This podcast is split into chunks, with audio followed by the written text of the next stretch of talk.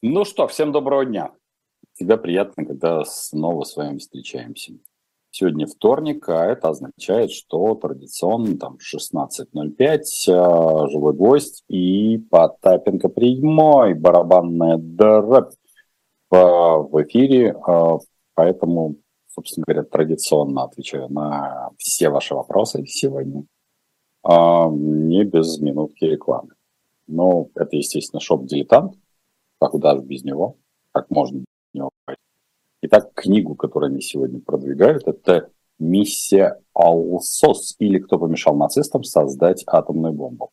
Ну, в общем, собственно говоря, логика того, что мы, наверное, видели или вы видели в 17 мгновении весны, когда красивый такой весь Штирлиц делает различные пасы не только руками, но и оттягивает все до конца, а именно оттягивает такую возможность, что нацисты не могут сделать ядерную бомбу. Это не только существовало в кино, но и существовало на самом деле. Поэтому об этой истории, вообще об истории создания ядерной бомбы, ее возможности или невозможности, можно прочитать в книге, которая называется «Отряд отморозков». Нет, про Штирлица, скорее всего, там нет, там исторические факты.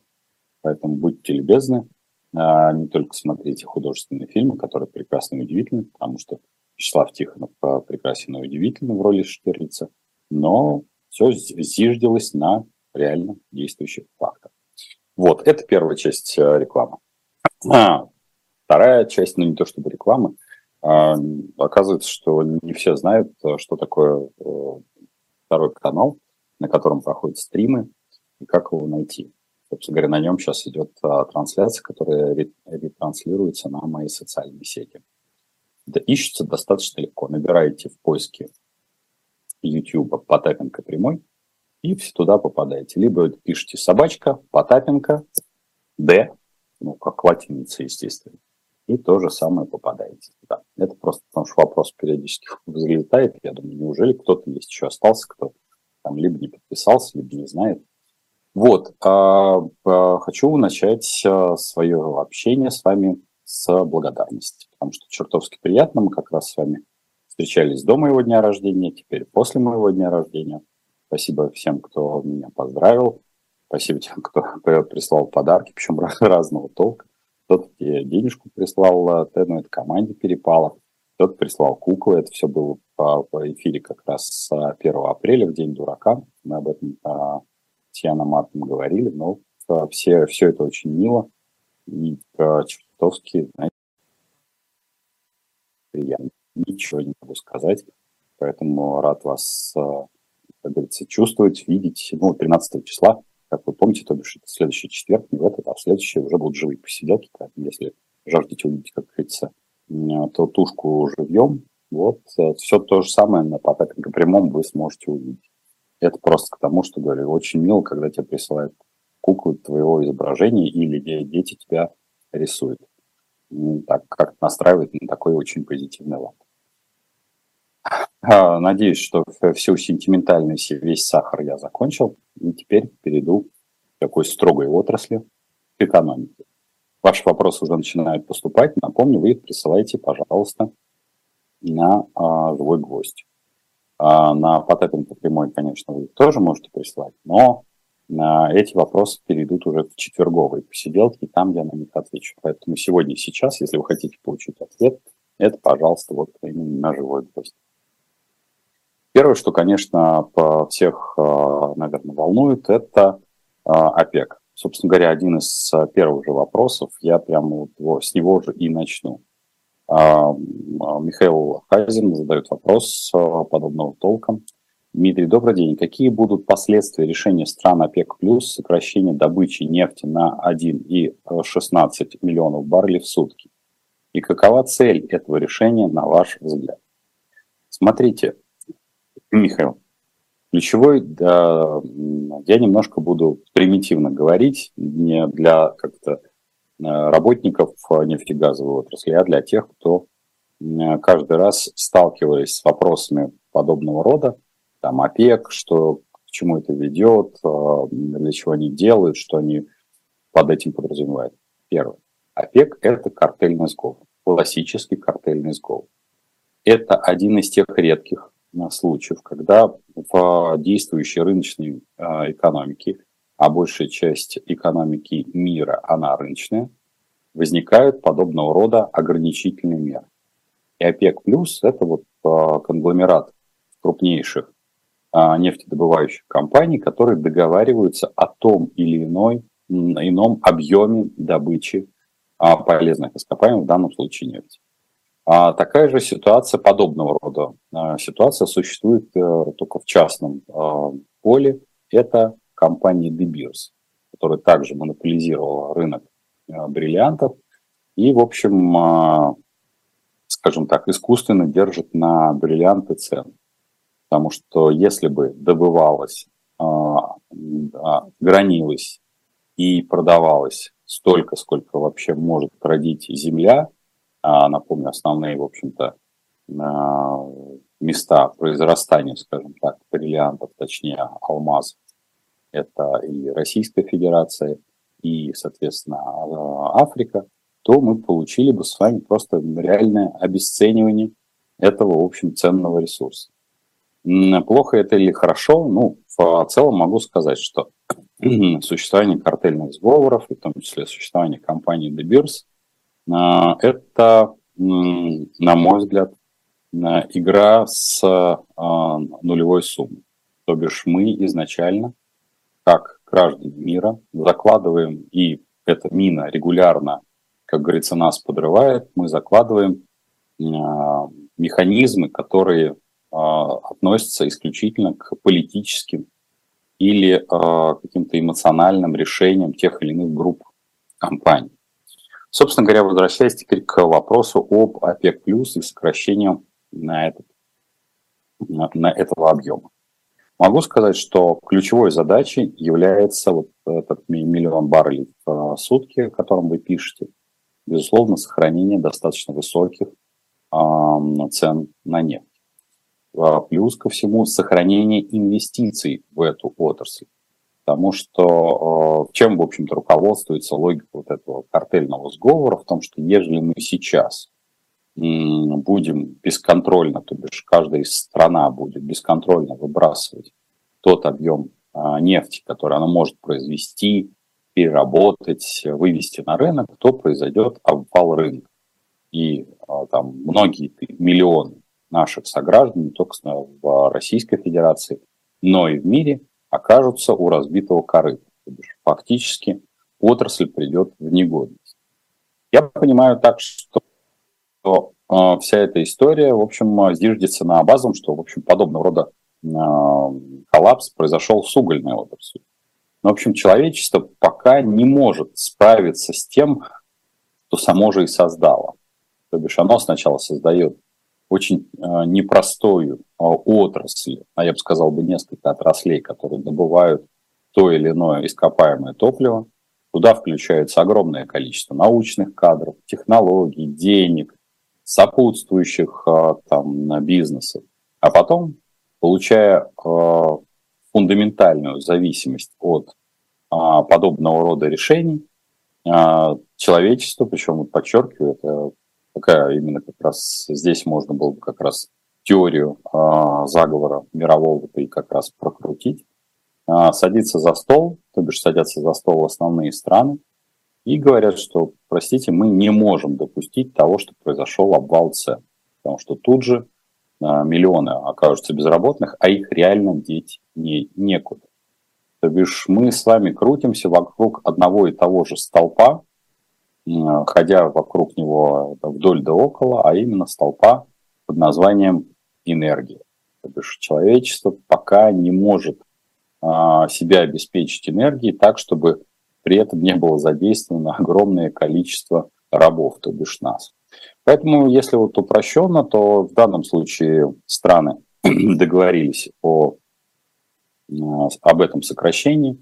Российская Федерация, по-моему, в этом контексте, у нас это обозначено, насколько я себе помню, как добровольное снижение, хотя, насколько я себе вижу, в общем, у нас происходит совершенно недобровольное, это происходит снижение добычи нефти происходит именно по той самой причине, что потребность экономики мира, потребность Евросоюза, который был основным нашим клиентом, в общем-то, они снизились. Плюс ко всему, конечно, вот эти логистические и платежные проблемы. То есть мы должны понимать, что, конечно же, в общем, фундаментально не стал Евросоюз там, независим от российской нефти. Просто эта нефть и газ в целом приобрели свойства там, китайского, турецкого и индийского такого флера. Плохо это или хорошо? Ну, в целом я считаю, что это безобразие по причине того, что мы с вами все-таки должны получать деньги не только в бюджет, но и вообще приводить сюда как раз технологически продвинутые компании, которые будут развивать нефть и газ как таковой, сопутствующие отрасли, а именно химическую отрасль, отрасль производства тех или иных товаров и услуг из, соответственно, из волокна, гранулов и же с ними, потому что огромное количество можно произвести с переработки нефти и газа. Вот. А когда это все оседает вот в этих прикормленных чиновничьих структурках, а это именно так происходит, то бишь сейчас большая часть нефти и газа экспортируется ну, какими-то структурами, которые до 24 числа не существовали. Они возникли, вот, как говорится, из ниоткуда и уйдут в никуда, но они накапливают колоссальные ресурсы.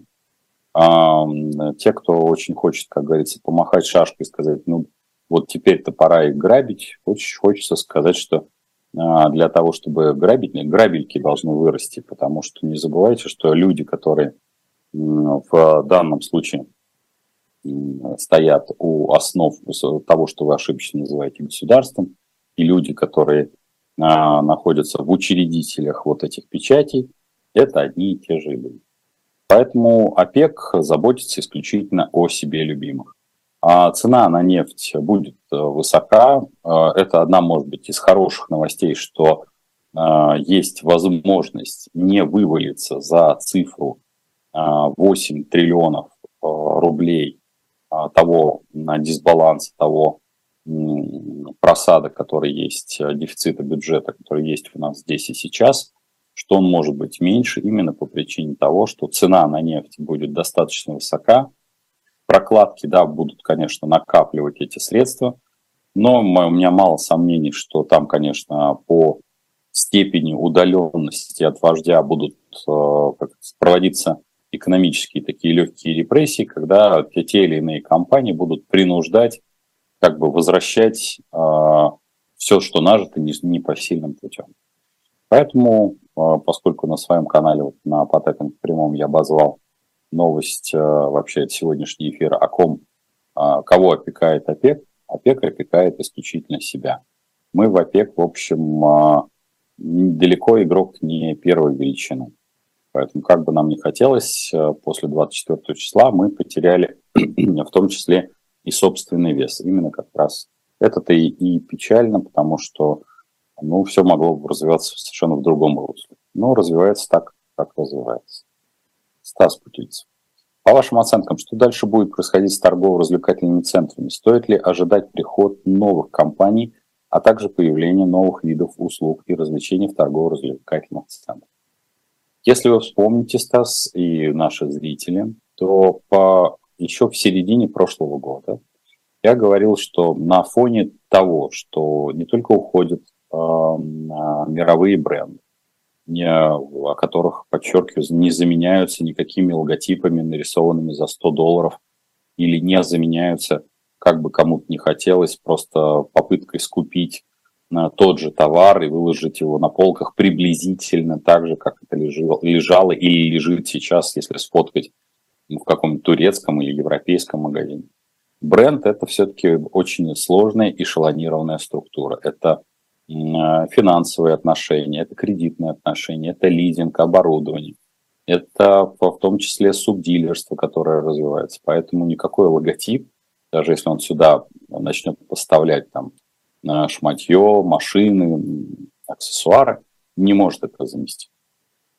Поэтому уход из торговых центров крупных компаний, он как раз в этом году и будет закончен. Почему я делаю акцент на этом моменте? Немногие этого понимают, но многие удивлялись, говорят, ну вот смотрите, там какой-нибудь Страдивариус. Они там по полгода держали у себя, то есть в активе как бы российскую площадку. Причина очень простая. Дело в том, что зачастую торговые центры исповедуют крайне такой кровожадный способ заключения контрактов, как высокую степень, соответственно, долга, то бишь они требуют предоплаты зачастую бывает за 6, за 8 месяцев. Бывают, соответственно, истории, когда для того, чтобы уйти, если вы заключаете, например, трехлетний контракт, а вы там в этом торговом центре просидели, например, там 3-4 месяца, совершенно бывают кабальные условия, в которых написано, что нужно выплатить всю арендную плату до конца этого контракта. То бишь расторжение договора там 6 месяцев и вплоть до, как говорится, бесконечности. Именно поэтому многие компании иностранные поддерживали как это пустую витрину, которую вы видите.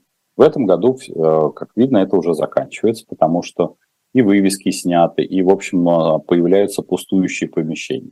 Это именно как раз вот этот базис. Почему я отсюда захожу? Потому что с современным торговым центром придется очень сильно заниматься реконцепцией.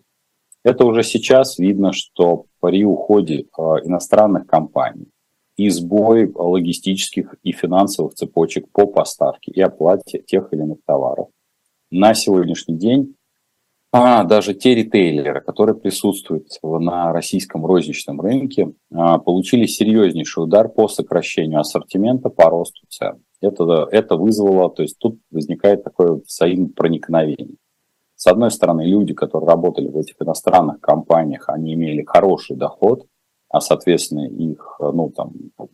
у них всегда были там зачастую водители, иногда бывали секретари, няни.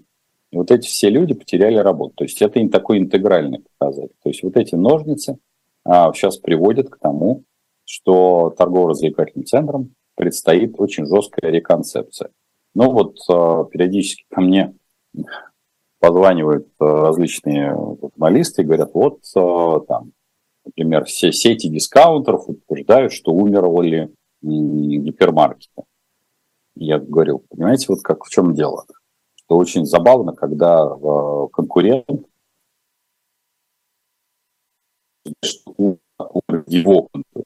когда сеть гипермаркетов начнет говорить о том, что концепция закончилась, ну, я бы сказал бы так, смерть гипермаркетов очень сильно преувеличена. Безусловно, когда тебе нужно наполнить 7000 наименований или 5000 наименований в магазине у дома, это делается существенно проще, чем тебе нужно наполнить 50, 30 тысяч наименований, которые есть в стандартном гипермаркете. Но при этом и вся, как говорится, сила закупки у гипермаркета, если мы говорим чохом, она будет выше зачастую, чем те же региональные сети. Да, сила закупки больше, например, у федеральных сетей экономичных супермаркетов. Напомню, что, в общем, разговоры о том, что к нам когда-то должен приехать барин, к нам должны прийти на сети жестких дискаунтеров, ну, посмотрим, когда они придут. Как мы видим, что даже светофор, который, в общем, не дотягивает до знакового имени жесткого дискаунтера, в общем, в федеральные центры заходит пока крайне плохо. Если мы посмотрим на ту же Москву, ну, в общем, что-то светофора не видно. А Чижик, который делает X5 Retail Group, ну, тоже до жесткого дискаунтера, ему еще очень-очень далеко. В общем, там слишком много света, там слишком чисто, там слишком много оборудования, ну и так далее. То бишь много чего слишком, то бишь есть куда падать. Что такое жесткий дискаунтер? Это вот как фильм «Кинзадза», напоминаю, когда по факту, в общем, у вас должен быть и цирк с гвоздями. То бишь вы заглядываете, вот открываете эту крышку, и там вот лежит, соответственно, товар ноунейм, без фасовки. Соответственно, вы самостоятельно набираете. Вот это вот классика жесткого дискаунтера, прям такого хард-хард, когда, в общем, все издержки порезаны по самой неболоте. А торговым центрам предстоит реконцепция, причем реконцепция в смысле, соответственно, пересмотра как таковых соотношений групп товаров. Поэтому могу сказать, что торгово-развлекательным центрам и гиперам нужно, ну, если в первую очередь гиперам нужно, если мы возьмем продуктовый, например, посмотреть на такую часть, это household, это, безусловно, все, что касается шматья, все, что касается там электроники, такой самый примитивный, то бишь надо просто, как говорится, нон-фуда больше, больше и больше. И там есть с чем повеселиться. Для торгово-развлекательных центров уход гипермаркета – это фактически его гибель. Поэтому, как говорится, адаптируйся им или сдохни. Имеет ли смысл диверсифицировать сбережения в евро между дебетовыми счетами в разных банках? Сумма 30 тысяч евро. Живу на Кипре 27 лет. Смотрите, я бы сказал бы так.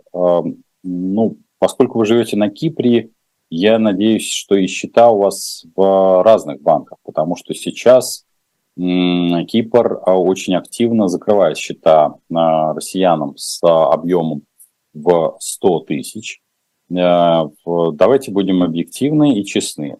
Я вообще не рекомендую цифры там, 100, 200, 300 тысяч хранить на расчетных счетах. Везде есть возможность открытия банковских ячеек, поэтому сумма не очень большая, если мы даже возьмем там 200-300 тысяч там, тех же евро. Если вы возьмете купюрами, соответственно, по 200 евро, я бы держал бы не в разных банках, потому что все равно везде вас сведут в единую базу. Паспорт ваш... Ну, если вы живете на Кипре, я так исхожу из вашего вопроса, скорее всего, вы киприот по тем или иным признакам, неважно, золотой у вас паспорт, либо там по браку, либо еще почему-то. Поэтому, если ваша сумма там, ну, скажем так, до 500 000 евро, то я бы вам рекомендовал все-таки оставить, там, может быть, счет там, в одном банке где-нибудь, там, условно говоря, просто на карманные расходы, скажем так, на... в ближайшие полгода, все остальное снять со счетов и убрать в ячейку и более к этому вопросу не прикасаться. Потому что, ежели вы все-таки имеете какое-то двойное гражданство, в данном случае, судя по всему, отсюда идет ваш вопрос, простите, если я додумываю неверное направление или вычисляю неверное направление, вы меня, пожалуйста, в следующем вопросе поправьте. Вот, то ближайшие, наверное, 3-5 лет история с, ну, такой, с маркетинговым вычеркиванием всего, что имеет отношение к российским паспортам, будет происходить. Это, конечно, никакого влияния на то, что называется в России СВО, не имеет. И от того, что вы переложите деньги, снимете со счета и переложите их в банковскую ячейку, понятно, что вы не пойдете ни на какие баррикады, ни на Кипре, ни в России. Но это такой дураскоп, он имеет место быть. Это неплохо, нехорошо, потому что, в общем, мы с вами находимся в таком затяжном финансовом кризисе. Этот затяжной кризис будет в том числе выносить банки. Поэтому лучше как-то по кэш, но под подушкой, я бы сказал бы так. То есть, если у вас такая есть возможность обеспечить безопасность где-то у себя, то и понимаете, что, в общем, как-то вы человек, который не покупает на эти же деньги, тут же не бежит в салон Феррари и не обливает девчонок из Go-Go с шампанским Crystal, то если вы ведете совершенно такой разумный, размеренный образ жизни, то, в общем, вы не будете привлекать внимание криминального элемента. Поэтому я бы сказал бы так. Банковская ячейка плюс хорошие надежные сейфы у вас в подвале под хорошей сигнализацией и, надеюсь, с кнопкой полиции, которая быстро-быстро приезжает. Согласно данным сайта «Электронный бюджет», расходы на 28 марта составили 7 триллионов 504 миллиарда, а доходы 3 триллиона, дефицит 4 триллиона, за год получается грубо 16 триллионов. Насколько хватит ФНБ? Задает вопрос Михалыч. Михалыч, хороший вопрос, абсолютно, он логичный, он, в общем, проистекает, судя по всему, я так понимаю, что вы с нами на встречах регулярно, Именно как раз именно поэтому я говорю, что будет горячее лето 23-го, потому что, скажем так, пока динамика не очень хорошая и, самое главное, не очень хорошие инструментарии, которые они применяют. Есть, и опять-таки вот в первом ответе на вопрос или там, скажем так, в топик-стартере я начал отвечать, что страны ОПЕК как раз в этой части, ну, в кавычках, я закавычу это слово, могут поддержать российский бюджет. Конечно, они не занимаются такой мелочевкой, они занимаются исключительно своими интересами, но в том числе это может сыграть на руку России, то бишь денег мы получим больше. Фонд национального благосостояния по самым оптимистичным подсчетам это 8, ну где-то 9 триллионов рублей. Поэтому в эту цифру мы можем как раз, то бишь она будет близка к ориентировочно к июлю-августу.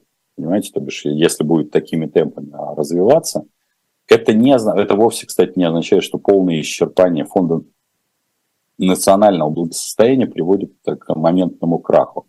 Я понимаю, что у нас появляются лихие головы, говорят, что вот если когда все, то тут-то вы будете полными банкротами. Я напомню, что мы находимся с вами, скоро мы начнем праздновать, это будет на майские, у нас будет с вами год, как мы с вами живем, как Российская Федерация, год живет в техническом дефолте. То есть мы перестали, как Российская Федерация, платить по всем внешним обязательствам. Ну, не Российская Федерация, конечно, а частные компании.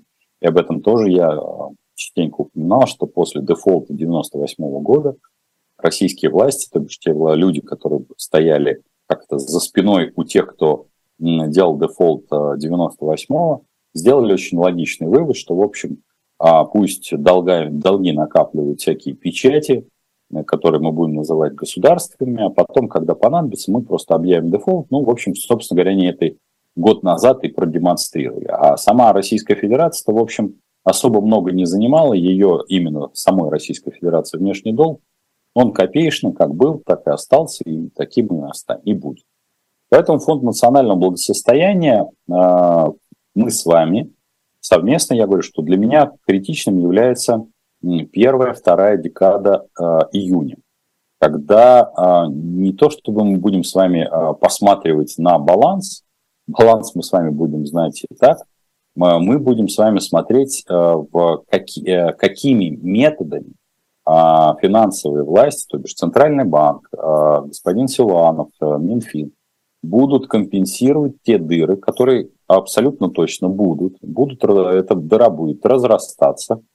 И вот какую методологию они предложат. Потому что там, могу сказать, не так много вариаций по закрытию подобного рода бюджета. Поэтому надолго ли хватит? Как гулять по лабазу?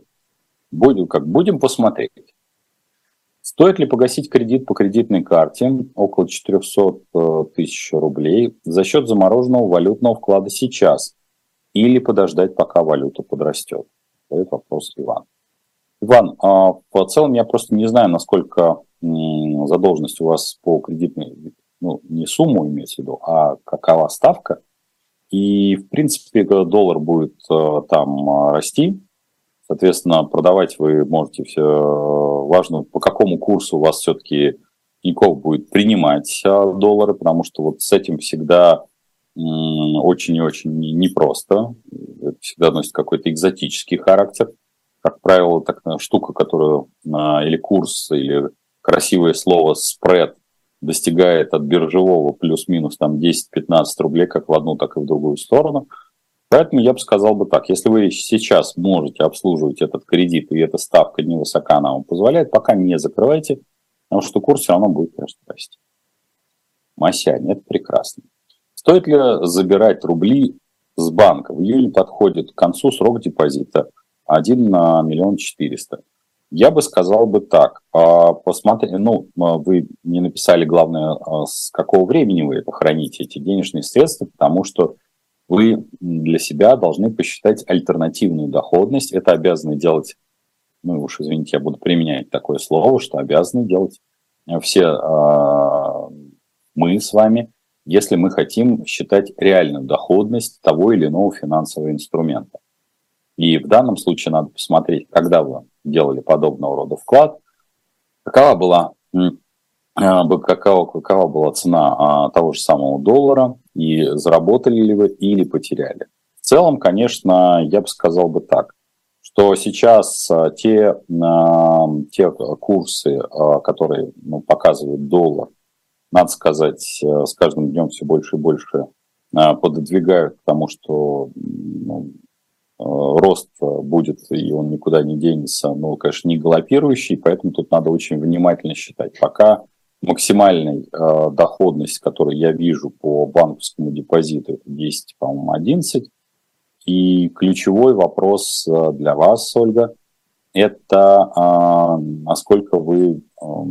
какого рода инвестор? Если вы говорите о депозите, я так понимаю, что вы такой очень осторожный, очень консервативный инвестор. Я бы все-таки вам рекомендовал бы, скорее всего, потому что до июня все-таки далековато. Напомню, июнь будет как раз тем самым месяцем, когда будет происходить наши с вами, мои, по крайней мере, так точно, я буду перепроверять свои расчеты, свои модели. И пока, я бы сказал, консервативный сценарий забрать, перевести в наличный доллар и пока убрать это под подушку. Благо, в общем, долларов будет на этот 1 400 000 немного. Что вы думаете о способе накопления в виде облигаций государственных и частных? Бюджет 1 миллион рублей. Все, что касается облигаций, могу сказать так. Способ допустимый, плюс ко всему на индивидуальных счетах существуют вычеты, это может действительно срабатывать. Просто все-таки здесь очень важно, как будет сформирован портфель. Особенно касается частных облигаций, потому что с этим всегда такой момент тонкий. В целом портфель ваш соответствует, он выше среднерыночного, который обычно был у граждан, потому что, напоминаю, до того, как началось вот это в канале, было порядка 17 000 компаний брокерских, маленьких, больших, различных, и было порядка 20, по-моему, 1 или даже 24 миллиона брокерских счетов. Сейчас, конечно же, эти счета, в общем, сильно похудели, но даже тогда эти цифры, то бишь средний чек на брокерском счете, его обрисовывали как 450-550 тысяч. У вас фактически это 2 таких счета. Поэтому я бы сказал бы так. Государственные облигации, да, допустимы. Частные лучше выбрать следование за кем-то, из, в общем, известных людей на рынке трейдеров, которые могут предъявить свой портфель, какую-то длительную картину и показать его. Вот. Тогда можно формировать и, по крайней мере, хотя бы минимизировать риски. Полностью риск изменить нельзя, потому что трейдеры тоже обычные люди, они также имеют свойство ошибаться. Даже когда, условно говоря, я работаю там с фэмили офисами крупных компаний, там есть свои трейдинговые либо площадки, либо даже брокерские компании собственные. В общем, всегда мы все равно на советах директоров обсуждаем очень, скажем так, все разговоры идут с посылом вероятностным, потому что вероятно и что-то. Все, что касается там российского рынка, он вообще такой, наш рынок вообще невероятный, я бы сказал бы. Вот в этом невероятном рынке мы с вами умудряемся выживать, хотя это, конечно, больше невероятный базар, это скорее вот верное. Категория определения того, что мы с вами имеем у себя. И Арна задает вопрос. Вопрос про рынок элитной недвижимости. Сейчас много лотов выставлено. Как видите перспективу продажи такого типа жилья? Надо ли подождать с продажи или уходить в кэш как можно быстрее? Смотрите, сколько с коллегами опять-таки обсуждаю, в том числе ряд коллег, которые выехали из страны и подобного рода лоты выставляют. Сейчас, конечно, срок экспозиции очень-очень длинный. то бишь это от 6 месяцев. И, в общем, я не понимаю, чего особенного ждать, ну, потому что у вас там сформировать рекламную кампанию на основных площадках вы самостоятельно можете. Объект, соответственно, показывать вы, если вы находитесь в стране или там ваш родственник, ну, потому что иначе придется платить профессиональному маклеру каких-то денег. Я думаю, что вы также сможете рассчитывать, что у каких-то маклеров есть прямо клиенты, которые сидят и вот и мляшку, как говорится, ноги жгут, но это, конечно, иллюзорно. В основном все-таки все приходят на рынок именно уже так как-то проторенными тропами, и в основном это, конечно, тропы самостоятельные, это связано именно с тем, что, в общем, каждым днем все маклер все меньше и меньше нужен для просто заключения по простой сделке. Так что я бы сказал бы так, стоит ли подождать, я бы сказал бы, выставляйте объект сейчас, здесь, сейчас, пробуйте его продать, делайте рекламные кампании, качайте, соответственно, вот клиентов, смотрите, как они реагируют. Ну, потому что вот я даже там что-то сдаю или покупаю, или продаю, я вижу, соответственно, какова реакция рынка. Потому что это все такая история длинная, поэтому лучше вступать в этот рынок быстрее. Если появляется реальный клиент, то вот тогда уже будет вопрос, вот, когда вы пишете, или уходить в кэш как можно быстрее.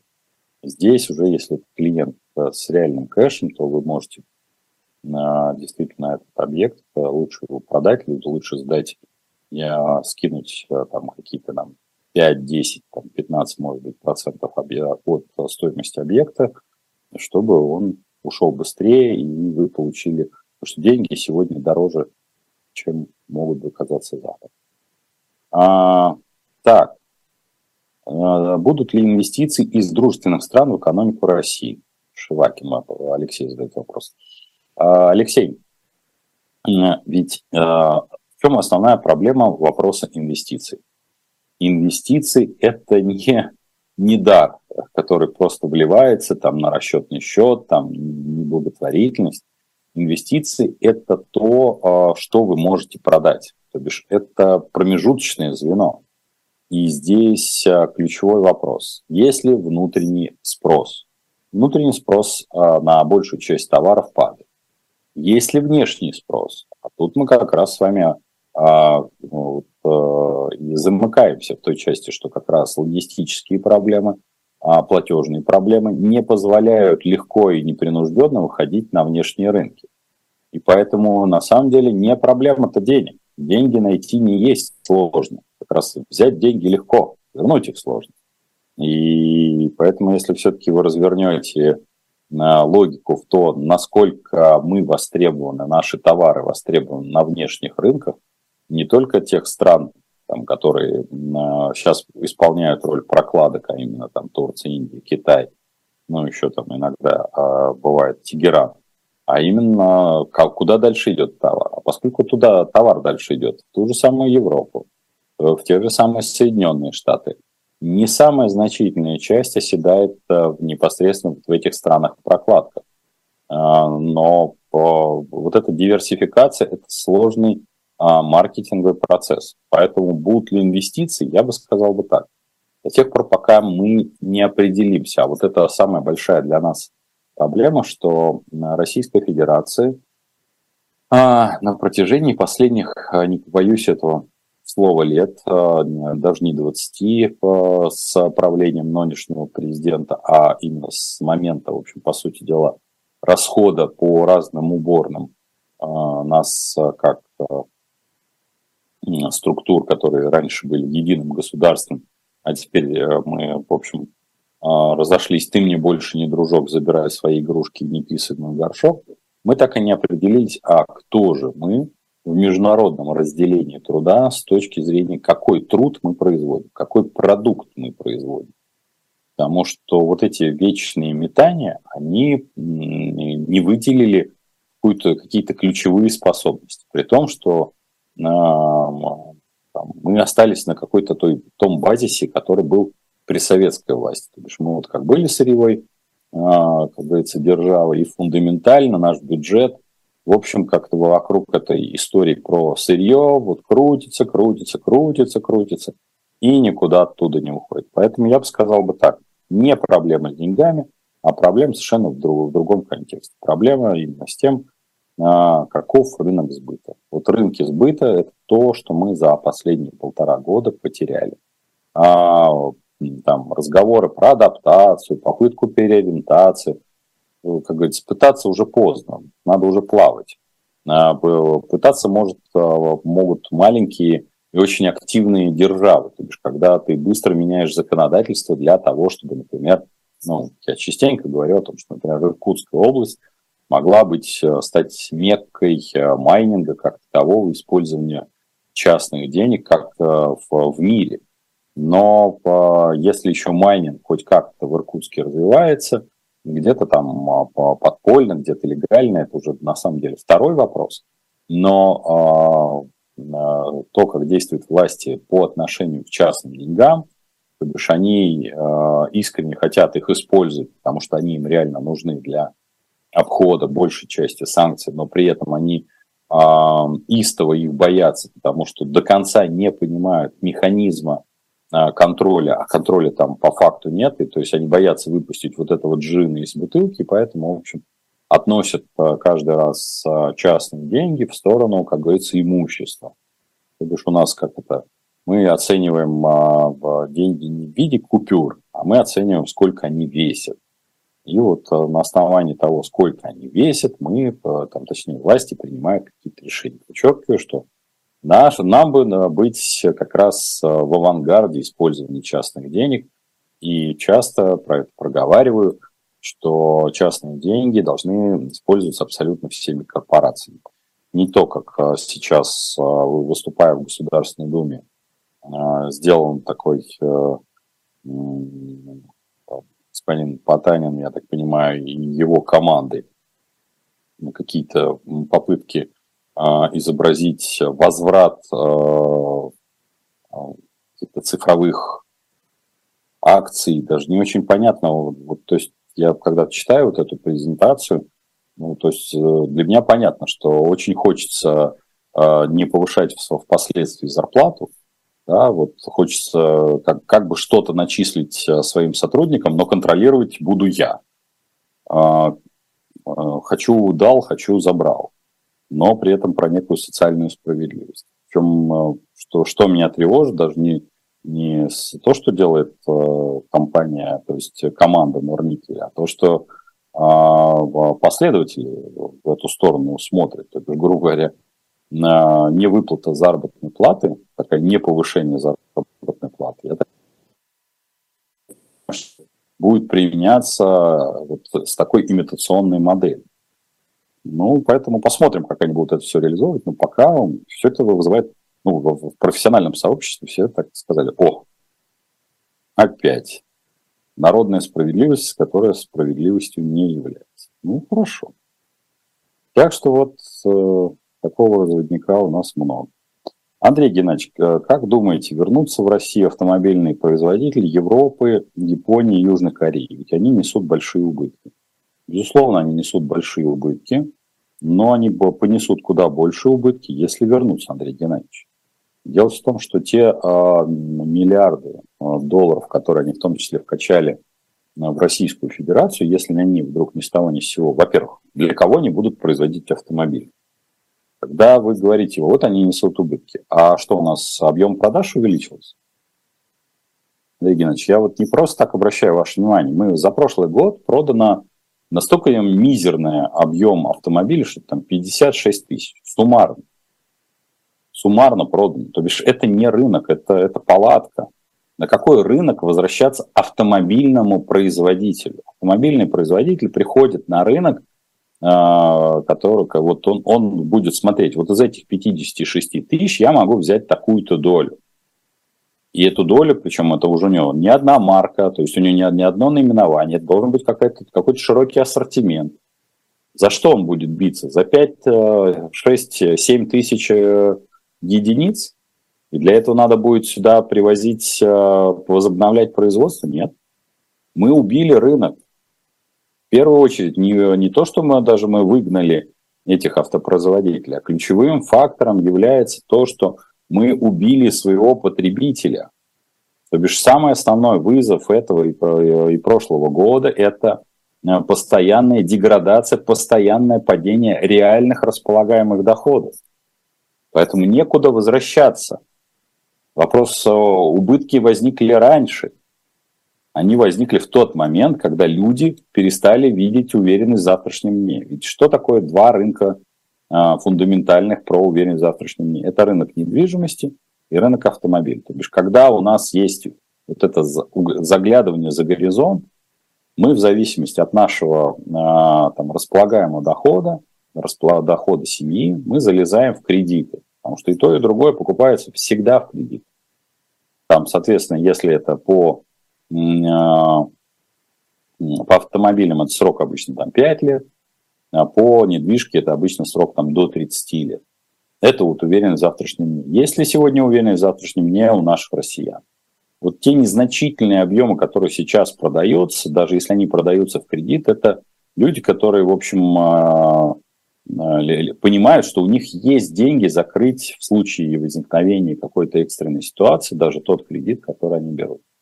Ну и плюс ко всему, конечно, вот эта операция а-ля «Москвич», Джак, стоящий 900 тысяч Китая, здесь стоящий 2600, но это, конечно, скажем так, запредельное добро, которое несут нам, рассказывая о том, что это сборочное производство. Нет, это отверточная сборка, которая сборочным производством не является, и производством как таковым не является. Это такое на коленочке. Поэтому касаемо всех этих Европы, Японии и Южной Кореи, для этого надо вернуть гражданам уверенность в завтрашнем дне, и тогда есть шанс, что они, автопроизводители, оценив это, то бишь они перейдут в следующую итерационную модель.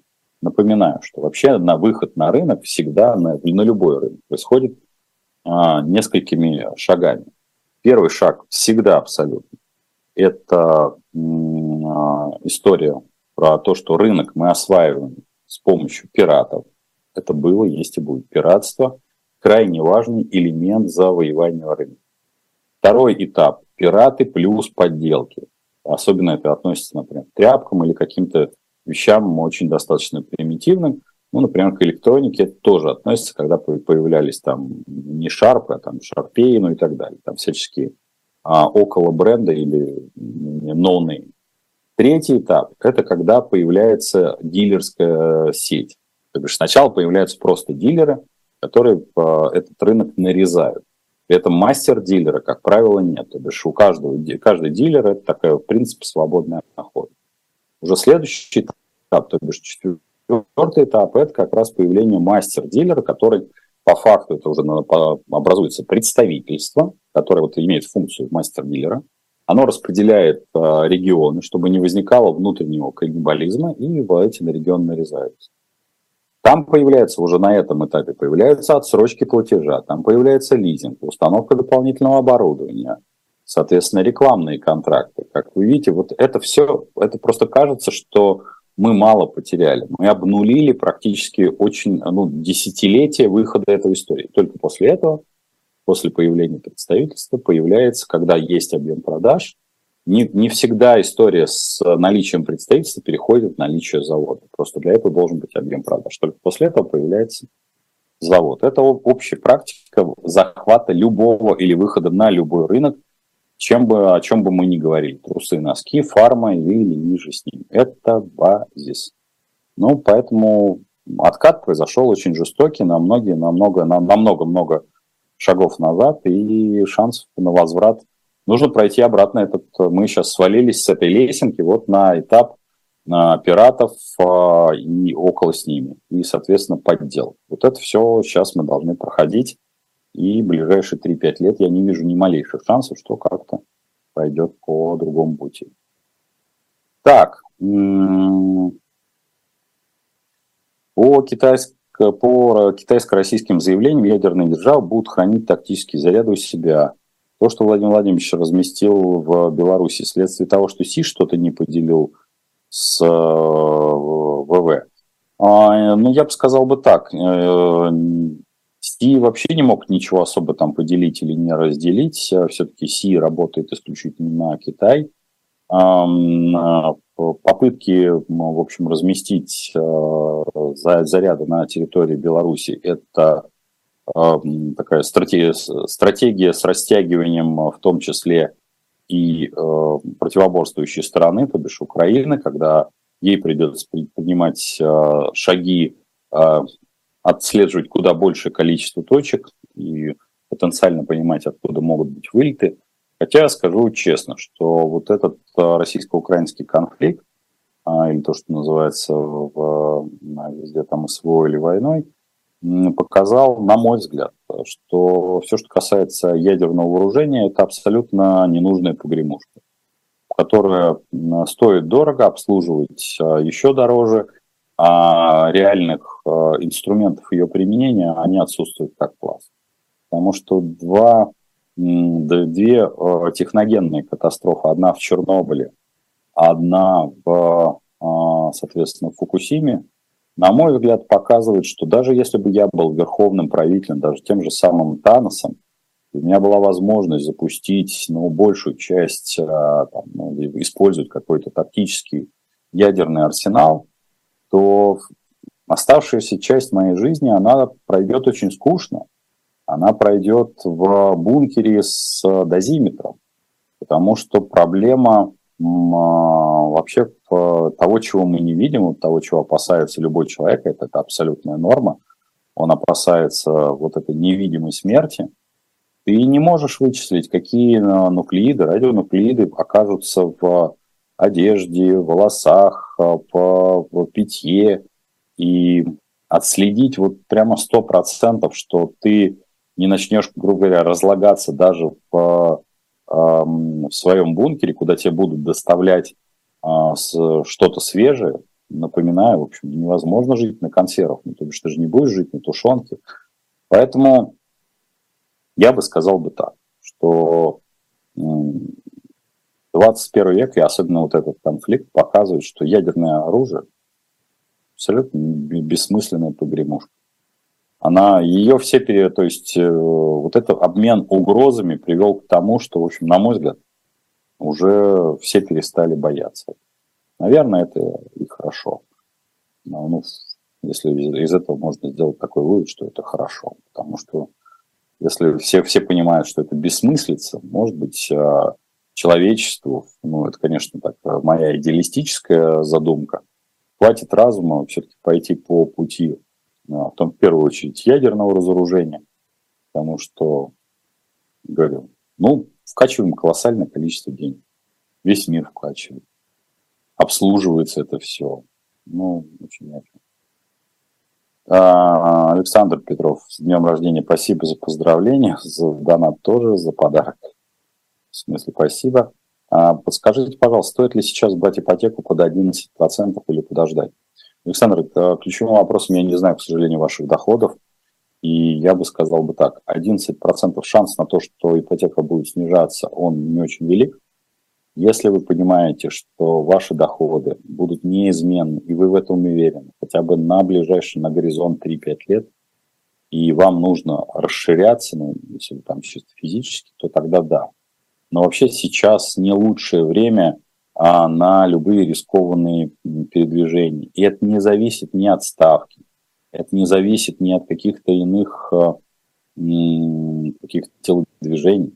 Потому что ключевым будет вопрос, это именно насколько вы можете сами себе прогарантировать, что завтра у вас будет кусок хлеба, у вас будет доход, что вашим родным и близким не понадобятся какие-то денежные средства. Поэтому пока идет очень сильная турбулентность, несмотря на то, что есть очевидное затишье на всех информационных и неинформационных фронтах, и оно, на мой взгляд, продлится как раз всю весну, я бы рекомендовал вам все-таки исповедовать куда более консервативную стратегию. И если у вас есть возможность не брать вообще в целом ипотеку, вы можете пока обойтись без там расширений, или сможете пока там снять как раз аренду куда более выгодно в этой части. Я бы сказал бы так. будьте, пожалуйста, бдительны, будьте аккуратны, потому что, как говорил, лето нам предстоит крайне непростое. Я был рад вас всех сегодня видеть, слышать. Очень приятно, что вы были на «Живом гвозде». Ну и, конечно, Потапенко прямой находится в подписке. Легко в строке «Поиск». В четверг жду вас всех на посиделке, а 13 числа жду. Там осталось не очень много, говорят, билетов. Это не ко мне, это организаторы говорят.